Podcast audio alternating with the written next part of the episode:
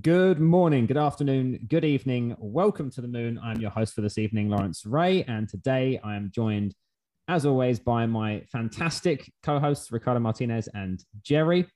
Uh, and today we are blessed to be joined uh, by Brittany Laughlin, uh, Executive Director of the Stacks Foundation team. Um, so, Brittany, how's it going today? Going pretty good. good morning. Fantastic. and evening and afternoon. Happy to have you here. So, question to get us going, Brittany. Um, Stacks originates from 2013 um, and has its own origin story. But what is your Stacks story? How did you end up getting involved in this? Uh, where did you come from? What's the uh, the origin story of your of your you know uh, character in this movie? Yeah. Oh, great question. Um, yeah, it's it's almost as old as the Blockstack story itself. So I was on the venture capital side. I was at Union Square Ventures, um, and we were looking at at the time at something called Bitcoin Tech in 2013.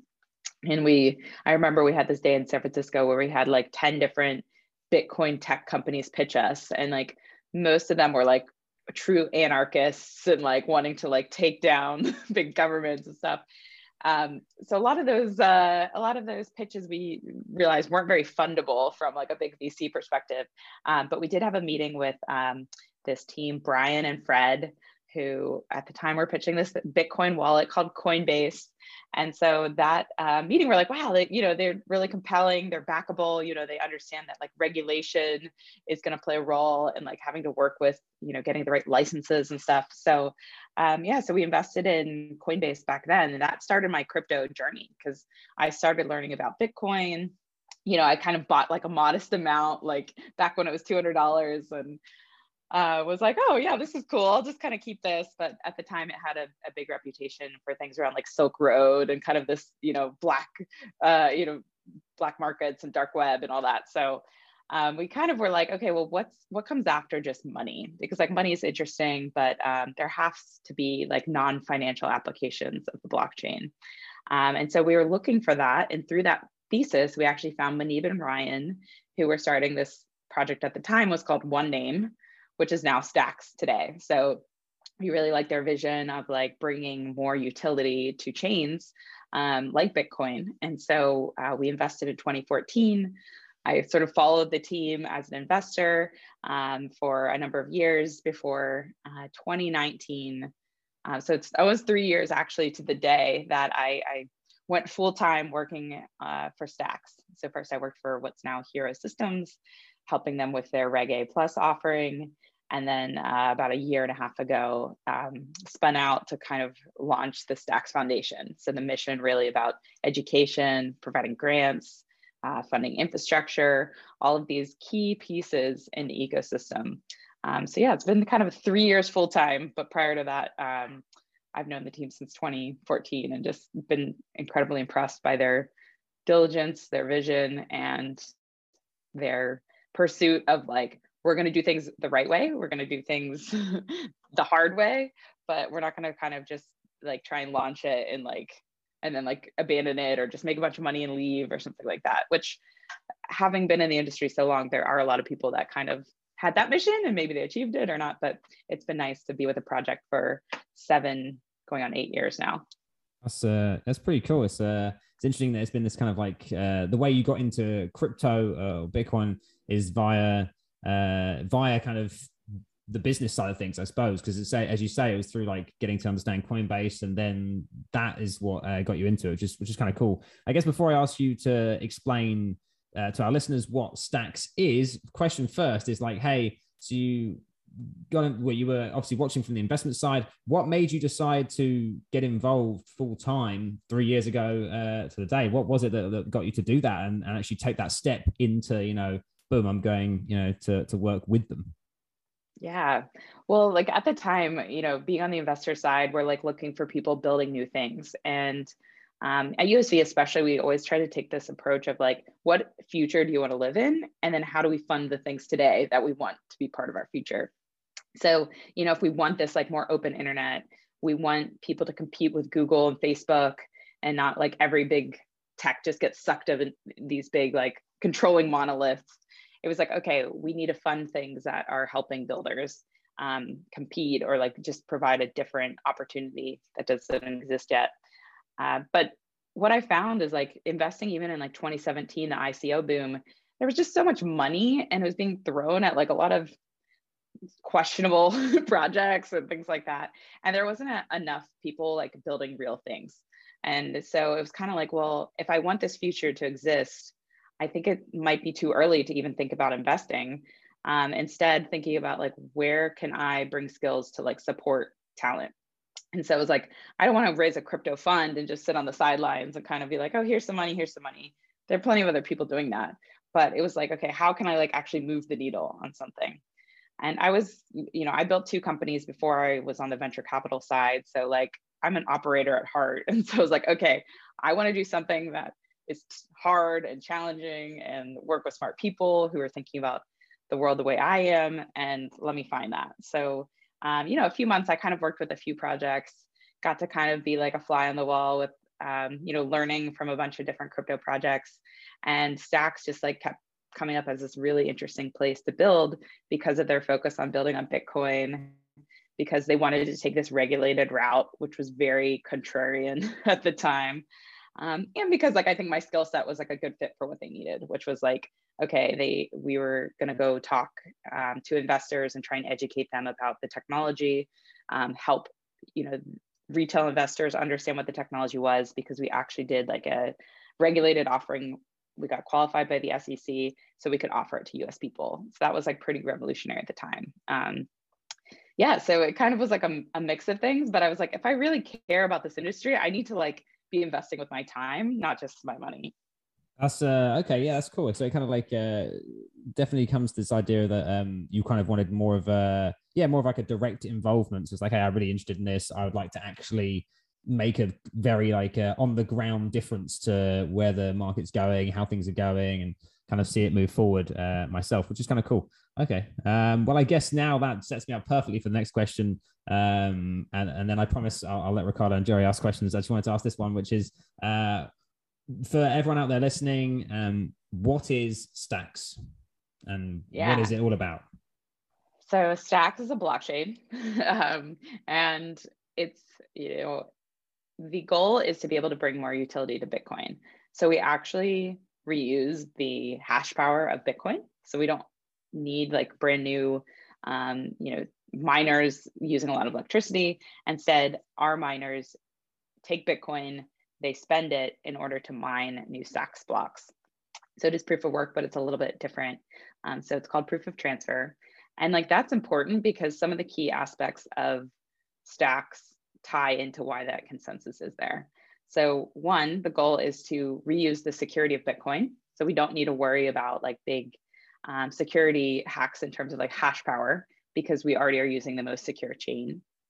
Um, two, right now, Bitcoin does not actually do that much. It's actually really hard to, to um, run something like a smart contract. We see these in Ethereum and other networks, but Bitcoin doesn't have that ability.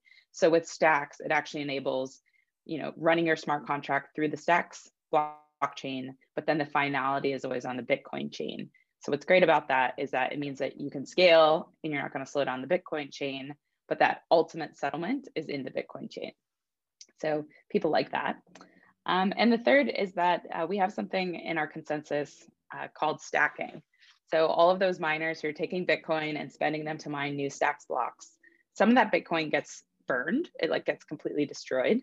Um, and some of it gets redistributed back to people who are holding their tokens and stacking.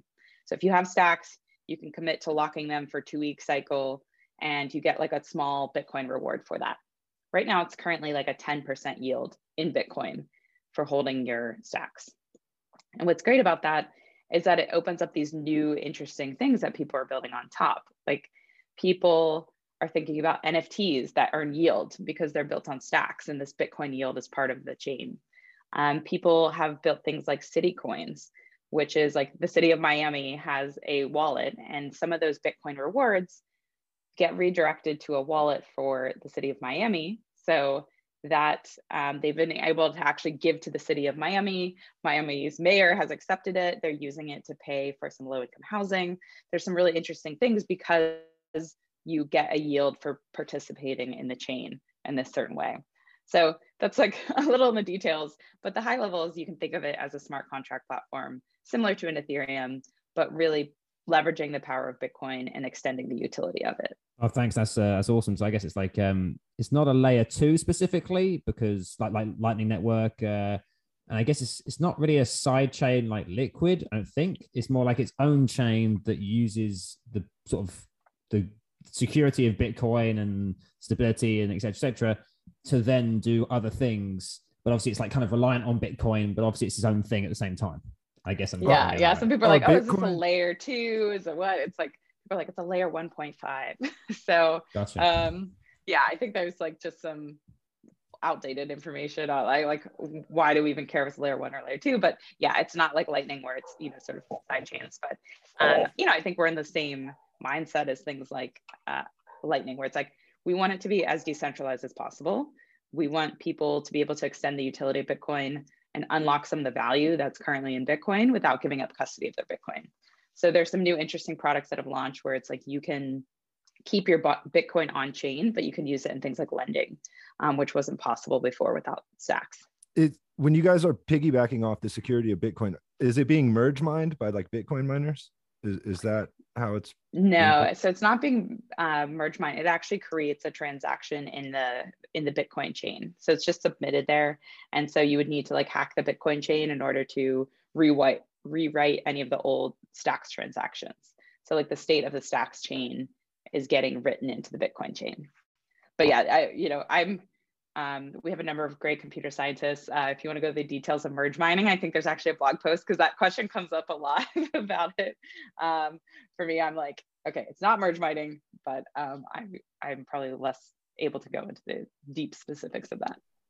How how is Stacks similar or different to um, other projects like RSK that are kind of trying to add utility to Bitcoin also? So the goal is um, to be as decentralized as possible. So, you know, being able to have independent miners who are mining instead of having um, things like more centralized, like nodes or a centralized party who's kind of verifying that the information is correct. So the fact that like there are independent miners who are using just Bitcoin um, as part of the mining is a key piece of that. So, you know, I think there's anywhere from like 10 to 30 like miners, but it's completely open. Anyone can come in and mine. You don't need any special hardware. Like you could literally mine from your normal computer. You just have to have Bitcoin in order to participate. So it does make it very easy for people to participate. Um, obviously, if you want to be like incredibly profitable, like you probably want to have some know-how on how to uh, understand like what what type of miner you're running. But we do have some open source miners like in our GitHub. If you wanted to try out, you could. And so I think the fact that it is so easy also is for the preference of it being more decentralized and anyone can run a node as well. Like we have like a bunch of our team members run nodes, um, but anyone can run a node so that they can pull any data from the chain. Um, I feel like from a Bitcoiner perspective, it's you know stacks is very interesting, but there's this nagging feeling that I have that makes it feel, kind of feel like um, I, I remember um, Ricardo did mention RSK, and I feel like it's I kind of see stacks. Forgive me, but I kind of see stacks like a niche product for um, very specific people within Bitcoin and not really, you know, mainstream like the way, you know, remember you saying you're trying to, because, um, you know, obviously, apparently you are, you know, actually competing for market share with um, other smart contracts platform like Ethereum and the rest of them. So how do you think, you know, um, has there been any validation for stacks? Because I've seen some people, you know, just say, uh, um, people I, have seen arguments where people say that you know Stack is trying to you know create smart contracts and smart contracts are not actually needed you know within the Bitcoin ecosystem and you know statement um, narratives like that. So how do you what what you know drives you know the Stacks you know ecos what drives you you know to continue pushing on? Yeah, that's a great question. Um, yeah, I think you know I believe that's like smart contracts are a really interesting primitive that can be used in incredible ways. And there are, of course, multiple platforms that allow you to do that. But the real belief is that there's a ton of value and utility that Bitcoin provides that is not currently accessible. Right now, like if you wanted to use um, any of the Bitcoin value you hold or any of the places where Bitcoin is easily accessible or used on Ethereum, you would have to wrap it uh, in order to utilize it in different places. And you know that usually means trusting a custodian or it could be in like a bridge. And there's nothing native to actual Bitcoin. But when you think about the size and the scale of the market cap on Bitcoin, the fact that none of that gets to actually play in this whole smart contracts ecosystem seems like kind of like a miss. Like, you know, right now the Ethereum, like all of the value built on top of Ethereum is at the equivalent of the market cap of Ethereum. For Bitcoin, it's maybe like, you know, 5% of the value of what's built on top of Bitcoin relative to the value of Bitcoin. And to me, that that's kind of like a missing piece. I think that one, Bitcoin is more ubiquitous, it's more secure, it's accepted everywhere. That whole payments layer, the fact that it's disconnected from any other type of more advanced transaction is kind of the missing piece. So, you know, whether it's Stacks or whether it's all these other chains, I think you're going to see a lot more development on Bitcoin. And for me, I think that Stacks has taken this approach that we want to make it secure. We want to expand the utility of this ecosystem. We're still very early. Even though you know ethereum has like a huge market share on smart contracts i think we're barely scratching the surface of the amount of smart contracts that will exist and the amount of value and utility that they will have going forward. So kind of in my seven year perspective it's like it still feels really early. Nobody's won this race yet. I think there will be multiple chains that support value and it really comes down to what you're looking for. And bitcoin being the most ubiquitous the most secure the highest value seems like an incredibly like opportunistic place to be building. Aside from smart contracts, Stacks allows people to issue tokens, uh, correct? Um, yeah, so you would be able to build just like Ethereum. You know, there's similar primitives. So if you wanted to issue a token, you can do so through things we have called app chains.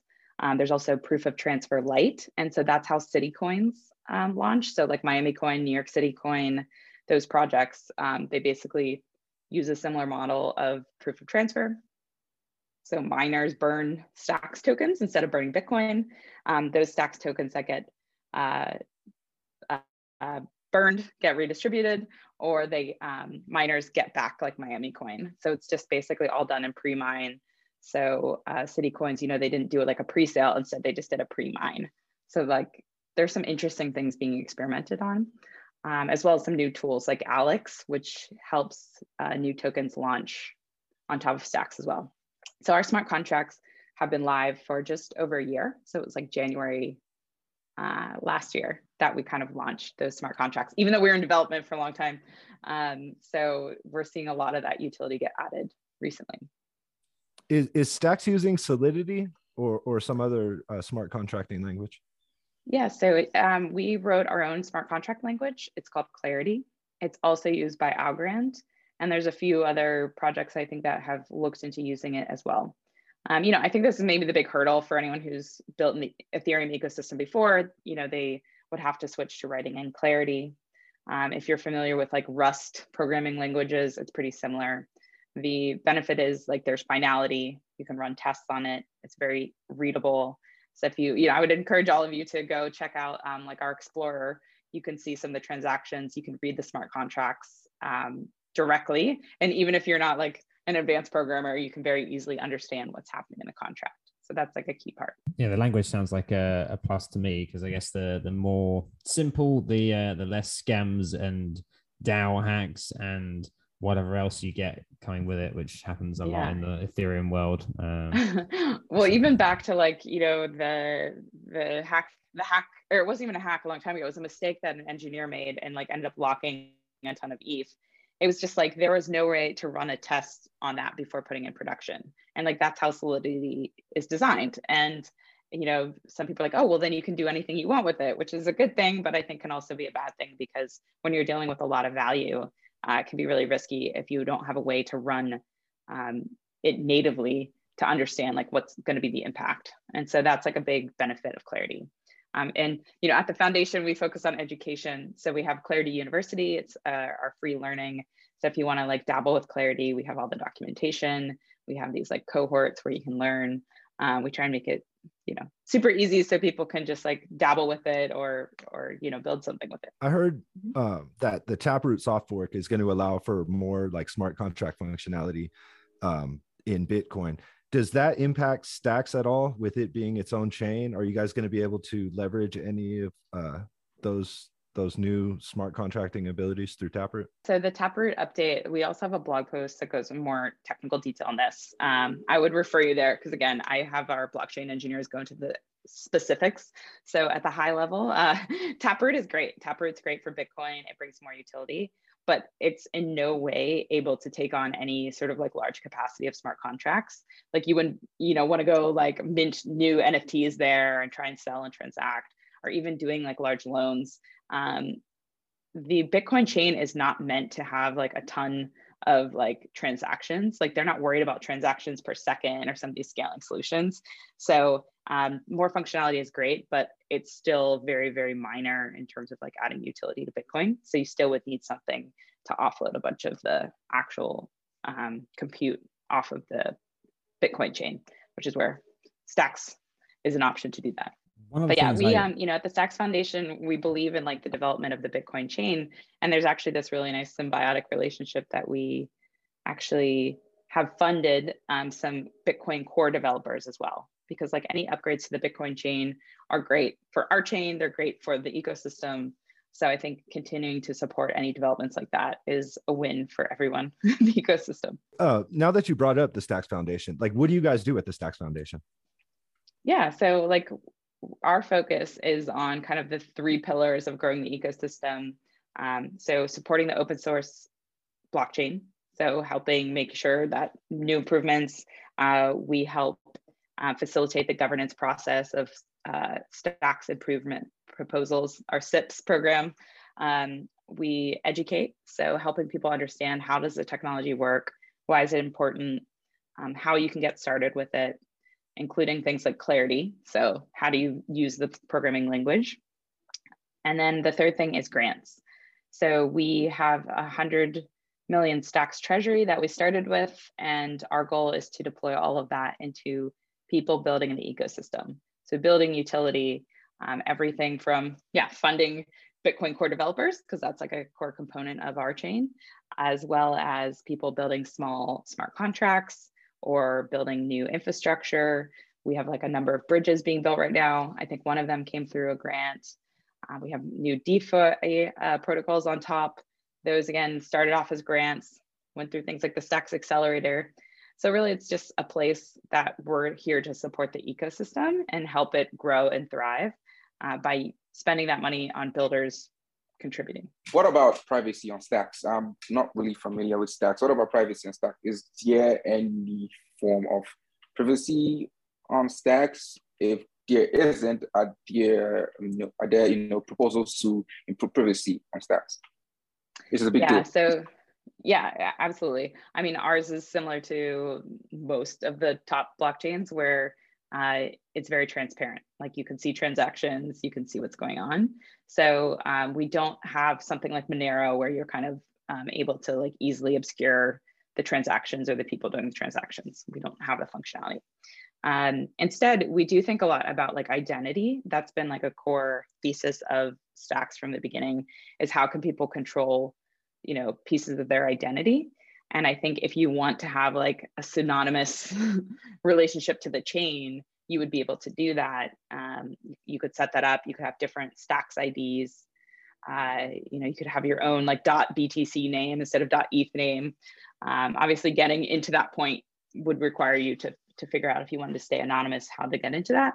But once you're on there, um, you know, the goal is to be able to support people to represent their data online the way that they want to and have full control over it and not um, have to like worry about like a third party uh, tampering with it. So keeping it secure. But yeah, that's that's a that's different than like something like Monero. I'm assuming that's what you had in mind. For there's several projects like RGB and Synonym that are working on tokenization over Lightning um, mm-hmm. how would that impact stacks that's a great question i haven't like gone deeper on those two in particular uh, you know i think you know from let me think 2018 we had like a big summit we had elizabeth stark there. We had a number of talks on lightning. I think it's a great great feature for bitcoin.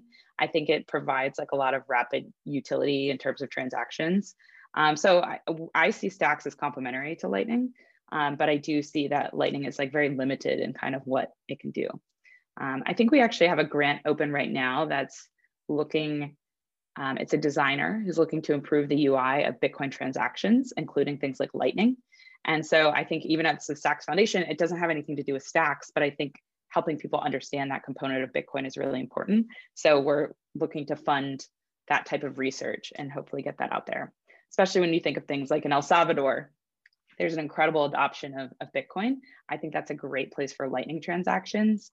I don't think that's a great place for using smart, uh, stack smart contracts to exchange Bitcoin um, and like, you know, in small settings. Um, instead, you could think about maybe in El Salvador, you have a wallet of Bitcoin that you're using, but you want to participate in DeFi primitives like lending or borrowing.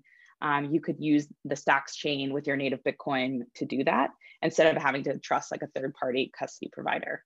Um, and then maybe on your day to day transactions, you're using something like Lightning with your Bitcoin. I remember you mentioned um, um, Stacks is all about unlocking the, the, the value in Bitcoin. And you compare it to Ethereum and other smart contracts platform. And when I think about smart contracts platform, I think of gambling. Basically, you know, people go to Uniswap, you know, exchange exchange shitcoin for the next shitcoin, DeFi farming, and all that buzzwords. And um, I'd like to know for someone who might, you know, be interested in saying, okay, I want to give Stacks, you know, a try what does Stacks has you know have to offer as it stands? What are the most promising projects coming out of the Stack ecosystem? Yeah, I think um, well, in some ways we've maybe benefited by being not EVM compatible because a lot of the people, you know, a lot of other chains they they suffer from this project. Like people swarm in. There's a bunch of spammy, scammy stuff. A bunch of people drive up the price and then they leave to the next chain. Um, so I think because it's like it's a little harder to operate between our chain and others right now. Um, and then right now we don't sort of have that problem, but I get, we'll see. Um, but yeah, I think if like you have stacks today, some of the things people are doing are one, the simplest is just stacking. So you're like, okay, well, I want to buy some stacks. Um, I don't know how I want to use them yet. You can participate in stacking by locking your stacks tokens and earn a Bitcoin yield. So that's, like I said, a 10% yield if you don't meet the threshold of 100,000 stacks or above, you can pool with other people. Um, there's a number of exchanges that now make this easy. So like OKCoin, um, Binance just supported it, uh, BitGo, and then there's some community pools like Friedger Pool, where you can pool your stacks with them and you can lock them as long as you like. You can either do a two week cycle or up to uh, six months. And so that's like a very passive way to get involved um, and earn Bitcoin, which people really like. um, so that's one. I think like if you want to get more involved than that, there's some DeFi primitives. So Arkadiko is one of those. So if you're familiar with something like a MakerDAO, where you're able to borrow and lend, um, is the platform right now that's kind of the leading thing on Stacks, where you can lock your Stacks tokens, you can um, swap them for the stable coin, you can use them in loans. Um, they have this idea of a self-repaying loan because if you take out a loan, they're holding your stacks tokens. And that bitcoin yield on those stacks tokens can actually go against the interest and the principal that you earn. So like what if you took out a loan and you never actually repaid the principal? You just held it there because of stacking you could repay it. So that's kind of the mentality there. Um, there's also tons of nfts i think this is like you know last year was the year of nfts so you can go to like stxnft.com or Byzantion um, all of these marketplaces exist where you can use uh, Stacks tokens to like mint NFTs, buy NFTs, trade NFTs. I think there's obviously a lot of excitement um, around that. Uh, so we, you know, we have similar things as those smart contracts, and then there are some new like dexes that are launching, um, like Stack Swap. Um, Alex is like the other one. Alex uh, .btc. You can look it up uh, on Twitter or on their website, and they're another uh, DeFi primitive. So they like allow lending and some of these more advanced DeFi pieces. Something that um is interesting to me is obviously what you said earlier about like um wanting to be involved in a project that's making a difference in the cryptocurrency landscape and and kind of uh, having a reason, I guess, and a difference to make. Uh, so when it comes to stacks, there's obviously a lot of uh, things you can do, like the smart contract capabilities and the NFTs, etc. What for you is the the biggest kind of or the main problem that is being solved by stacks? Uh, what is your kind of why, I guess, around like, okay, well, this is, you know, we are solving this issue uh, in the world, and that's why I think you know I, I want to be here and why I'm enjoying working here. What what what is that for you? Yeah, yeah, I think that vision like expands to like wider Web three. So I'm a um, I believe in the multi-chain world. Obviously, just having Stacks and Bitcoin alone are two chains, but you know, I'm I'm very familiar with a number of the other chains. I've you know I've spent a lot of time um, in the multi-chain universe, and so I don't think it's just Stacks, but I do think that there is this, you know, I believe that there's a vision that there's a lot of power that happens when you can allow people to contribute to things they care about um, and make changes. And I think to me, I'm very optimistic that we can have like an impact on like how do we think about um, the climate? How do we think about solving energy problems when there's a lot more people and a lot more capital that's accessible to work on those things in collaboration?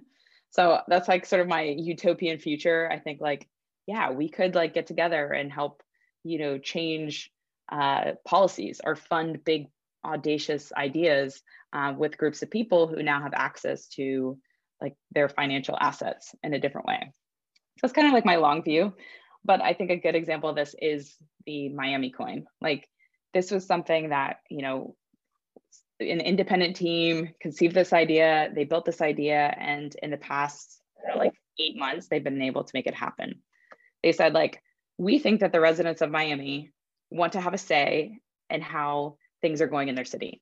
So we want to create this city coin model built on top of stacks where people can hold Miami tokens and those tokens represent like your you know sort of investment in the city. Whether you live there or not doesn't matter. But if you're holding those tokens you know that 30% of the yield from mining is going into a wallet that the city of Miami gets to control. So with that that's kind of like audacious but then they actually got the mayor involved and interested. So the mayor went through the legislative process to be able to accept this wallet on behalf of the city. And so already I think they've raised about $30 million in Bitcoin in that wallet. They actually went ahead and signed 5.25 million of that wallet towards low income housing. So basically further subsidizing some subsidies that were going to end for individuals in Miami. Now 5 million of that is going from this wallet that didn't exist before. And to me, that's like super cool that like people are able to have a direct impact in a city by working across this like collaborative group of people having like audacious ideas and then getting the right like decision makers to like make an impact so to me i think you could think about that in a in a larger scale like wow wouldn't it be great if there's like a, a cleaner energy plant created instead of like a dirtier one? Like how could people come together to think about the funding and the legislative and the um, capital intensity in order to like make that happen? But if you get enough people who feel like they're invested in it and they actually have some say in what's going to happen then maybe it's like possible. So that's that's where i'm excited about it. Obviously when it comes down to just like smart contracts being able to trade value it doesn't feel like those two things connect but i think that City Coins example is like super fascinating. And we've seen such excitement that now there's like a new york city coin um, there's an austin city coin coming. Like there's a bunch of people who are just excited about this. Obviously who doesn't love like a big wallet full of money for them to do stuff? But to actually take the risk and listen to what people are saying about what they want in their city and taking action against it like that's that's like the hypothesis that's like coming true. That's uh that's pretty cool. I like it. So it's kind of like um yeah with that there's there's kind of bringing elements of decentralization to like funding of a centralized uh, thing, I guess. So like when it comes to the city, yeah, okay, it's going to be going to the mayor, but the mayor's agreeing to do what the people are voting for. So obviously there's still some reliance on centralization, but like that's kind of you know um, to be expected, I suppose, at this point in, in time. Okay, I get you. Um, I guess like one of the things I guess coming into the centralization, decentralization aspect, one of the things that's always been a bit of a gripe for me with Ethereum was that there was this huge pre-mine and and kind of some shiftiness uh, around the initial creation of the token. Like when it comes to stacks, like because obviously you guys have a token, right? And I know that's something that um bitcoin maximalists can get upset by. Um so what when it comes to the token like how was that in the first place? Like how was that created? Like was there some uh, pre-mine like distribution? Like how how did that all happen? Because i'm not super familiar with the history there. Yeah, yeah. Well, I'm I'm very familiar with history, so I'm happy to weigh in. And actually, yeah, I've um, if you want the full detailed history, we actually had to do and we did our SEC filing to go through every um, portion of our token distribution. Uh, it's 121 pages. I have read all of them multiple times because we had multiple edits. And it goes into every single detail of where the tokens went, who they belong to, how many they have. So I think we're maybe one of two projects that have gone that thoroughly to say, like, we want to be as transparent as possible. So um, originally, Onename raised venture capital from USV, was an investor there. Um, they had an equity base. They decided to do a token sale in 2017. At the time, there was no way to offer it to non accredited investors in the US. So, like anyone could participate, but if you weren't accredited, you couldn't. They realized like that was a problem because most developers weren't accredited. People didn't have this kind of certification. So, what they did is they said, okay, anyone who wants to participate but can't because they're not accredited, we're going to give you a voucher up to $3,000 at today's price. So that was a 12 cent price. And they said, okay, we're going to find a way to be able to offer you guys tokens at this price. So basically, spent the next two years working through the regulatory in order to um, do a regulated offering qualified by the SEC. So that was the Reg A in 2019. Um, so I joined just before that to help them do this. And that process, we were able to open it up to everyone. Now, if you had the original um, voucher, it meant that you could have the 12 cent price up to $3,000 worth. Uh, but anyone could buy um, at the new price, which was 30 cents. Um, so if you didn't have a voucher, you could just get it at the 30 cent price. And so both of those funding rounds were sales of the Genesis block. So basically making it as easy and as accessible as possible to folks. So a majority of the Genesis block got sold through that. Um, there were some early investors who had a portion of the tokens allocated to them because of their early investment. Um, and then like, you know, there's some team um, as well. And then there's some treasuries put aside. So the Stacks Foundation has $100 million or 100 million stacks out of that initial treasury that was put aside towards community treasury. There's a number of other treasury tokens that were given um, to various uh, ecosystems. Some of them are still locked. Um, so the goal was to be as fair as possible to put very long lockups on people. So most people who participate in the first sale had like a at least a two year lockup. Some of them had up to an eight year lockup if they're a larger fund. Um, same with the 2017 or 2019, people had a two year lockup. So the goal was like to try and make it fair and and um, make sure people kept skin in the game even as the project launched. Uh, but yeah, we have a full token white paper as well that can go into detail.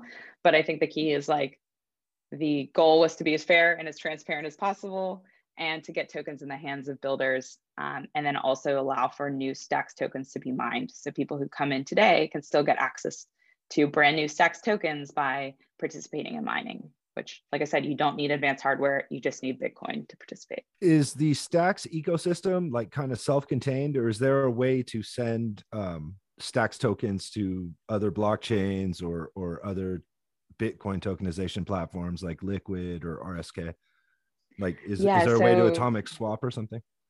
Yeah, so atomic swaps um, exist. This is something that like a community member built, and you can see the code on GitHub, um, so it's live. You can also use what they call catamaran swaps, um, also on the Bitcoin chain.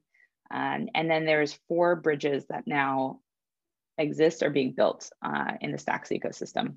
The first one is the Sato- uh, Satoshibles bridge. They basically bridged between Ethereum NFTs to um, Stacks NFTs. So they were able to bring those um, NFTs across. There's the Magic Bridge. Um, there's uh, Daemon launched its bridge called Allbridge, and then there's there's a fourth bridge as well, which I'm like now just blanking on the name. I have to look at my notes. But there are bridges because people are thinking about that, or there are the atomic swaps. So if you want to keep things on Bitcoin, you can just use um, atomic swaps as well. So if you want to build anything in this area, though, we have grants. Sorry, there's, there's a lag on my side. I was just saying, I was wishing I'm a, I was a developer so I could go get a grant and start making some stuff, but uh, it's not well, my can, area of you expertise. You could get a grant by too, just like maybe playing around with you know tools. We have um, someone got a grant because they wanted to educate the Polish community about Stacks. So they just you know it was like a, maybe a few hundred dollars. They made some video content. They did some educational tools and made it. So you don't have to be a de- developer to get a grant. Uh, there's lots of ways to contribute besides just. And how many projects are you guys currently funding uh, through your grant program? Um, last year, we I think we did a half a million in grant funding. I think in this quarter already, we've um, we've granted around 400k. So we're like on track to like almost double our last year just in this quarter, um, which is great. And people are building all sorts of uh, uh, people are building stuff with stacks. They're like I said, doing research projects um, around design. I think that's like very needed. Uh, we also have things called Stacks chapters, where we have geographic chapters where people are hosting events. They're um, creating content. They're you know supporting local uh, development of the Stacks ecosystem as well. So like that's another big program that's been pretty successful. Uh, how large would you say the Stacks ecosystem is? Because um, how, I'm asking because how much influence does the um, Stacks uh, Foundation have over the you know larger um, um, stack ecosystem, you know, to influence things because, uh, you know, I think one of the biggest lure things that lure people into the Ethereum Solana ecosystem is airdrops, and mm-hmm. they do sound, you know, funny. It's like free money, but I think some of these things to help to incentivize people to actually grants are good. You know, airdrop is basically free money that goes, you know, to everybody. So, uh, how well, I'm asking how diverse is the ecosystem in the stars community? You know, people to uh, you know the free flow free flow of ideas, or is everybody just trying to you know try to conform themselves to what um stacks to stacks you know vision basically. Yeah.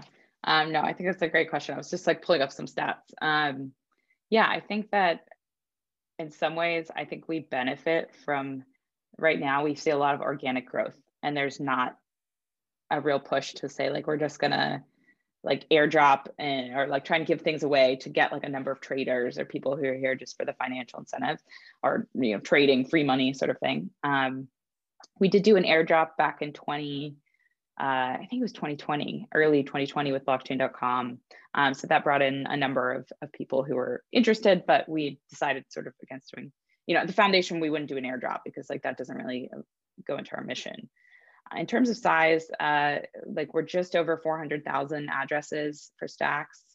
We just crossed the million dollar Stacks transactions mark. Um, so in one year, 12 months, we're just over a million. We've had 200,000 NFTs minted on Stacks. Um, you know, I think like last week alone, it was like 700,000 in trading volume, um, which, uh, you know, it's like smaller than um, what you see like on Ethereum, but like sort of growing this idea of like Bitcoin NFTs. Uh, we also have, you know, just I think we have like about 50 companies that are built on top of stacks. Our goal is like, you know, how many like how much value can be created by other organizations on top of stacks. So it's less about our token, it's more about these other projects. And that's where, you know, I talk about Arkadiko, City Coins, um, Alex, Stack Swap. There's like a lot of people who are taking this idea and using the technology to do what they envision for the future. And so like that's really our goal. At the Stacks Foundation, we're one of probably 20 entities that are supporting different aspects of the ecosystem. So there's a company called Hiro Systems. They are focused on um, on the tooling, like so just developer tooling built on Clarity on Stacks. There's Trust Machines. It's a $150 million um, building studio that's focused on helping grow like new infrastructure. They actually just announced a protocol called Zest protocol last week that's thinking about how you can bring like a lot of financial primitives to Bitcoin. And there's the Stacks Accelerator. That's a separate company. They uh, invest in early stage companies and help them build, get from like idea to launch. So they, I think, had 20 companies go through the last class. They have another 20 going through the new one. Uh, we have the Mintery, which is uh, this is in-house right now at the foundation, but it's an experiment in helping accelerate NFT projects um, with artists and creators and um, musicians to be able to launch something in the world on blockchains. So like that's taking off now.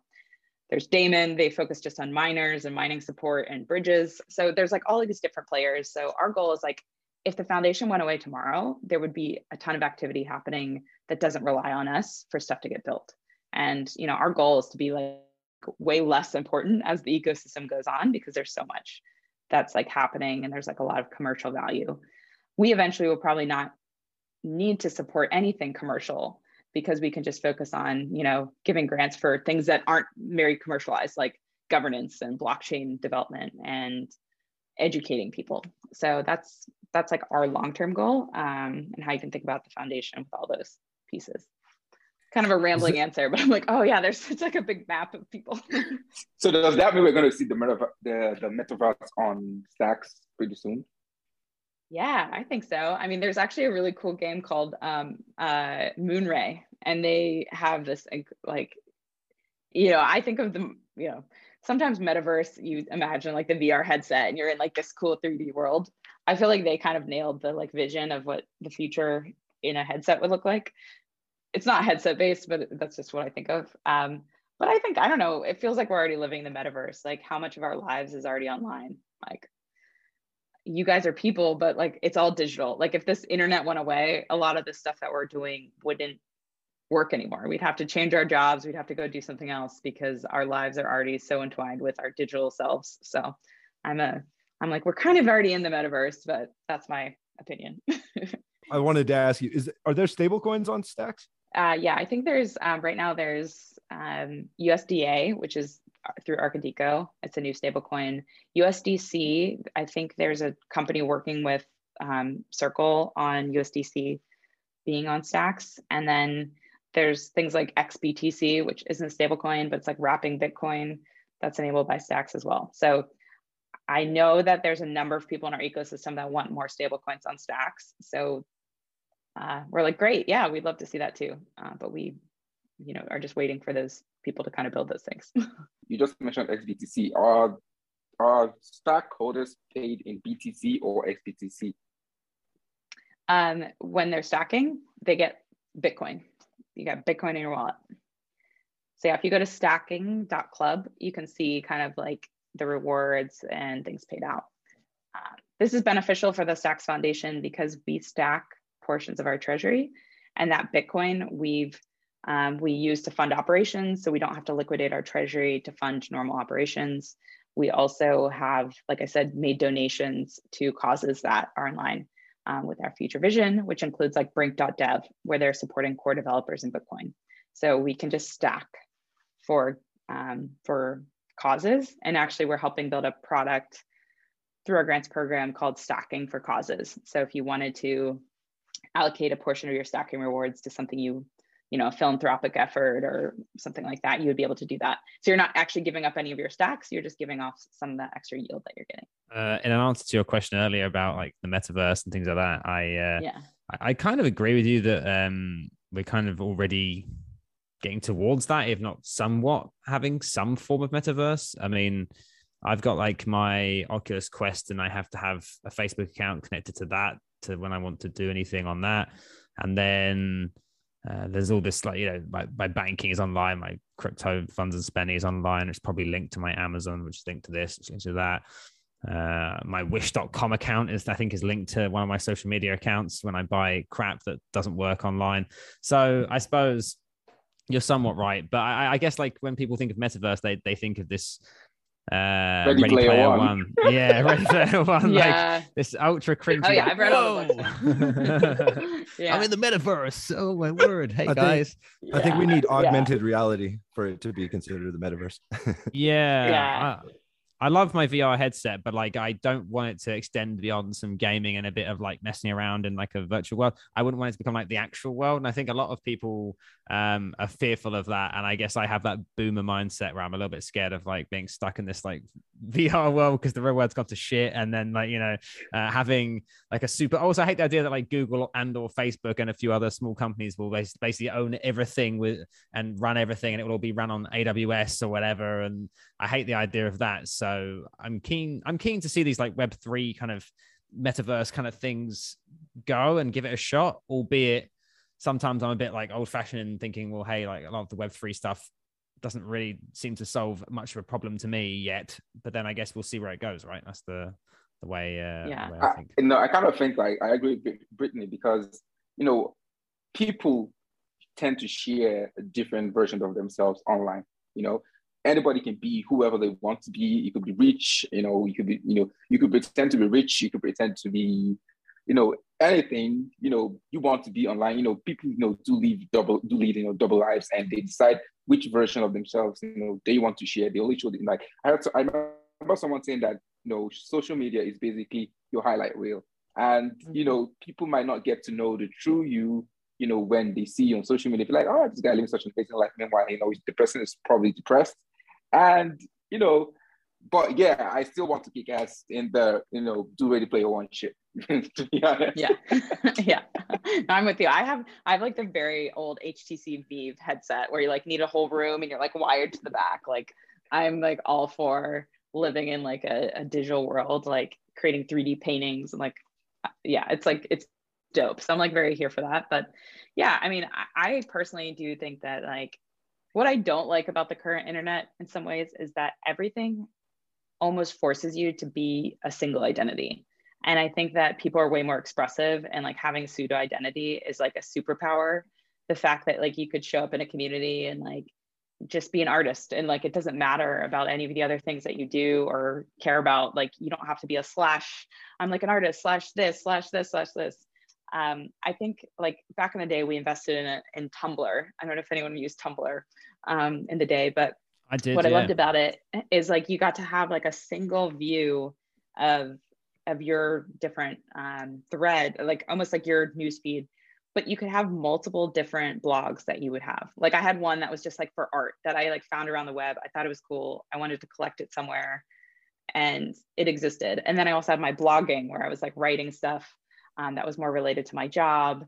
And then like I had another one that was just for friends. Like I don't need to be the same person like in all of those different contexts. Like my friends don't care that I'm writing about crypto. You know, my uh my crypto people don't care about the art that I think is like interesting. So I think it's okay to bring those together, but I would love to live in a world where you can have these different trusted identities that are all you, but you don't have to show up as like I'm Brittany in this space. Like I could be, you know, um, something pseudonymous. So I love that. I know that creates problems because people are like, well, what about security and spammers and like all this bad stuff that can come from, um, you know, pseudo accounts. But I do think that it actually gives people way more freedom to exist and uh, be like their diverse selves that they can be like, you know, out in the world. It's like you go to the grocery store, no one cares who you are. but if you show up in a Twitter space and you like are a Bored Ape, people like know something about you. I don't know. Go for yeah, yeah. Um, this might be a little bit, you know, off topic. Uh, but there has been some arguments that um, women are not unrepresented in crypto or are not well represented in crypto. And there's all this back and forth. I saw some um, a lady on Twitter, you know, arguing that you know the space is so toxic and you know toxic masculinity and all of that. And um, some people are like, no, that you have to come in, you know, you have to come in early, you know, there's no barrier to entry. So why do you think women are, you know, are not well represented in crypto? Yeah, I mean, I like I've had this conversation. I feel like my entire career because I was like an entrepreneur who raised venture capital as a woman. Like I was a woman in VC. There's like less than ten percent of uh, of um, of the VC industry is women. I was a woman in Web three like six years ago, seven years ago.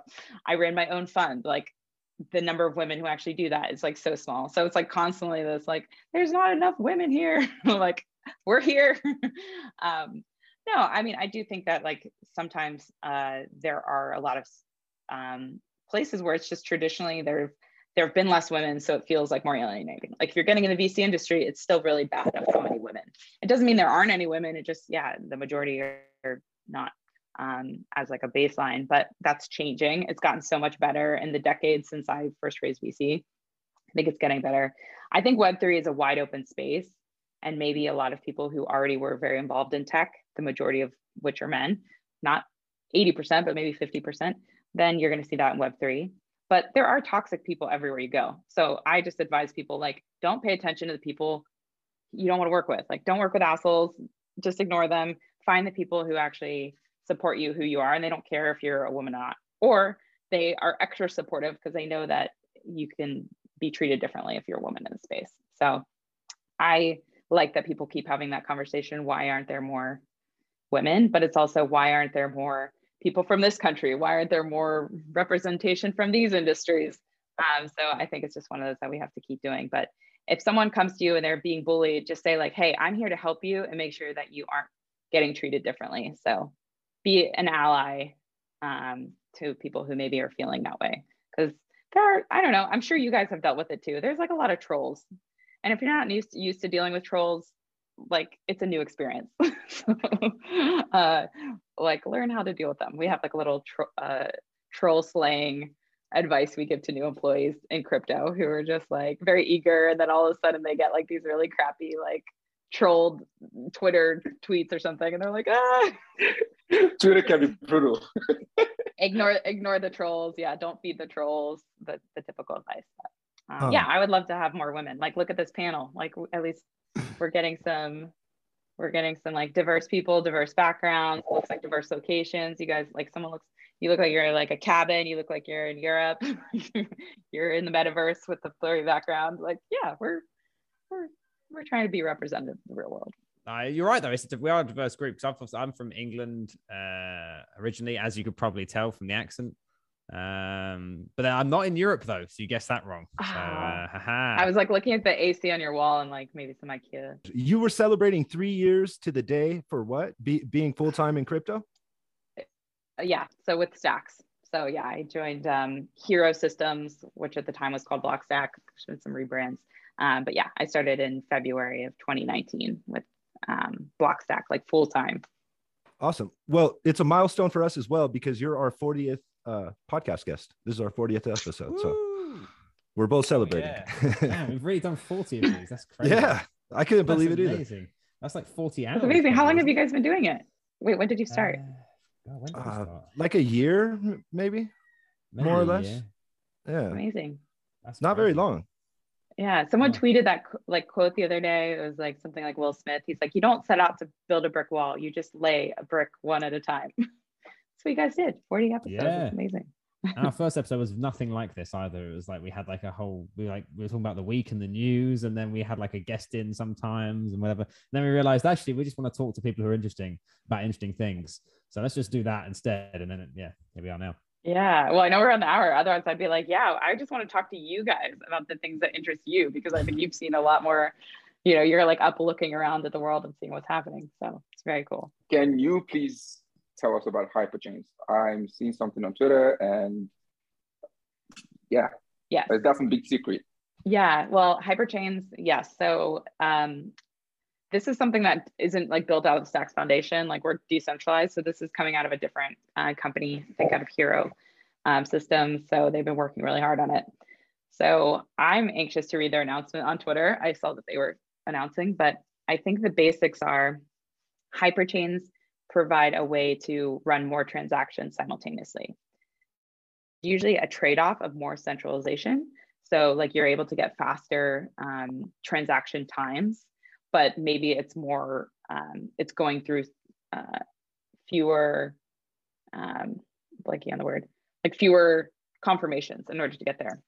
So you kind of risk that maybe you don't want like a super high value transaction through there, but maybe something like swapping an NFT makes sense on a hyperchain. So it basically just extends the um, the speed, but it does have that sort of centralization versus decentralization trade-off. Not that it's centralized, but it's just more centralized than than the uh, than the regular chain. Like if you approve things to the regular chain. But What's cool is I think there's like multiple hyper chains that can kind of like run simultaneously. The way I think about it is like they're actually like sub layers. I think actually they started calling it subnets and now they call it hyper chains. But basically, it's like a chain that runs in parallel that ultimately gets finalized back on the Bitcoin um, block or back on the Stacks chain, which will then go back on the Bitcoin block eventually. But yeah, check out the Twitter. I think like at Muneeb, he's uh, the original founder of Stacks.